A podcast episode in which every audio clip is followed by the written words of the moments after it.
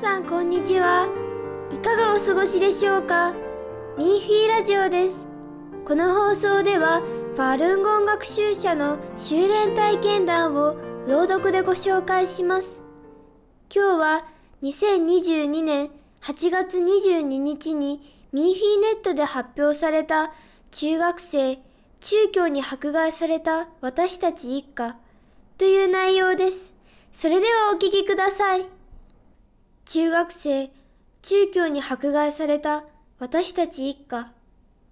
文、中国のダーファーデ氏。私は両親と一緒にファールンゴンを修練しています。私たち家族は全員中国共産党に迫害されました。父と母は次々と連行され、家の畑仕事をする人は誰もいなくなりました。これが共産党の本質の表れです。しかし、悪が善に勝つことはなく、中国共産党も最後には歴史の審判を免れることはありません。2005年8月6日、農作業のために帰宅した父が10日ほど経った頃、警官によって連行されました。その時、七八人が父に一緒に行こうと言い、断ると警察署で話をしてすぐに家に帰られるからと言ったそうです。その結果、父は騙されて行ってしまいました。翌日、拘置所から掛け布団を届けるように電話があり、父が連行されたことを知りました。私たち家族は田舎に住んでいて、農作業で生計を立てていました。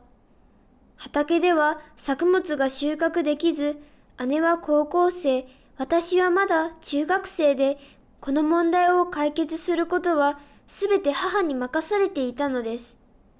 中国共産党による父の連行は私たち家族に精神的苦痛と生活に困難を与えました。1ヶ月ほどして父はさらに1年半の不当な懲役を言い渡されました。彼らは9月24日の夜、再び私の家にやってきて、母を不当に連れ去りました。その後、警官は母に、その日は全国でファールンゴン学習者を逮捕する日であると言いました。実はそれ以前から私たちを監視していたのです。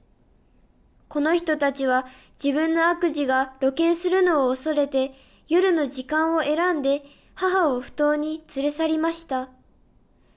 善良な人々の行き場はないのでしょうかいいえ、悪が善に勝つことはないのです。母が主に連行された後、三人の男が母に対して一晩中不当な取り調べを行いました。翌朝、母は市の拘置所に送られました。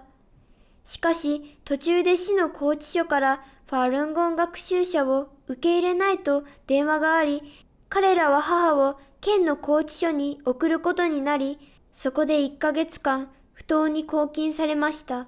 その間、母はひどい拷問を受けました。ある日の午後2時頃に警官は母に誰と連絡を取っているのか、書籍と資料はどこから来たのかと尋問し始めました。母は彼らに、これは道で拾いました。と言いました。警官は信じなかったので、鉄製の鎖で母を吊り下げ、足にも重い鉄製の鎖を巻きつけました。さらに顔と目を殴って腫れさせ、髪の毛も引っ張り、多くの髪の毛が抜けました。また、睡眠を取らせませんでした。もし寝ようとするなら、まぶたを物で支えろと言い、何人かが交代で母を殴っていました。母は日中夜にわたり3日間拷問を受けました。その間、警官らは夜食もあり、肉を食べ、酒も飲んでいました。彼らのうちの一人が、あなたの主婦は政治に関与していないと言ったが、今度は共産党と戦うために、9票を作ったのか？と言いました。実際、ファルンゴン学習者を先に迫害したのにもかかわらず、私たちがそれで戦ったというのです。私たちはただ自分たちが迫害されていること、中国共産党が悪であることを知ってもらいたいだけです。九票は悪の共産党の支配を揺るがしたようです。母が不当尋問を受けた後、同じ刑務所の受刑者たちが警官らを罵倒し、そのうちの一人が、今度彼らがあなたを尋問するときには傷つけられないように厚着をしなければなりません。私も彼らがあなたを尋問しないことを望んでいます。と母に言いました。同じ棒にいた受刑者の中には、つまらない理由で拘禁された者もいました。公安の目的は彼らの金を強奪することだったのです。受刑者たちは中国共産党の噂を聞き、母と接触したがりませんでした。しかし、時間が経つにつれ、ファルンゴン学習者は良い人たちであり、中国共産党のメディアが言うことはすべて嘘であると知るようになりました。ある人は、共産党は本当に悪だ。良い党ならおばさんはここにいない。と言いました。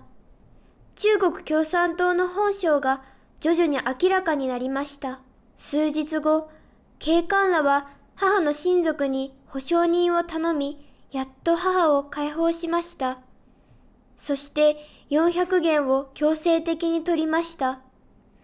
以前、彼らは私の家族、父を2回、1ヶ月間、母を一定期間拘禁しました。不当に家宅捜索をされた時、ドアの鍵を壊されて、金品を奪われたこともあります。このような環境に直面しても、私たちは必ずもっと精進をするべきで、この千個の起源を逃してはいけません。悪は必ず崩壊します。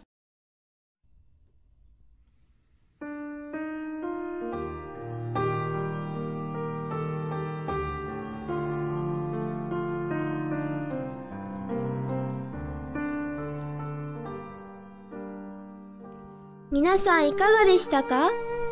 他にも文章を読んでみたい方はミーフィンネットのウェブサイト jp.minghui.org jp.minfi.org まで。それでは今回のミーフィーラジオはここでお別れです。また次回の放送でお会いしましょう。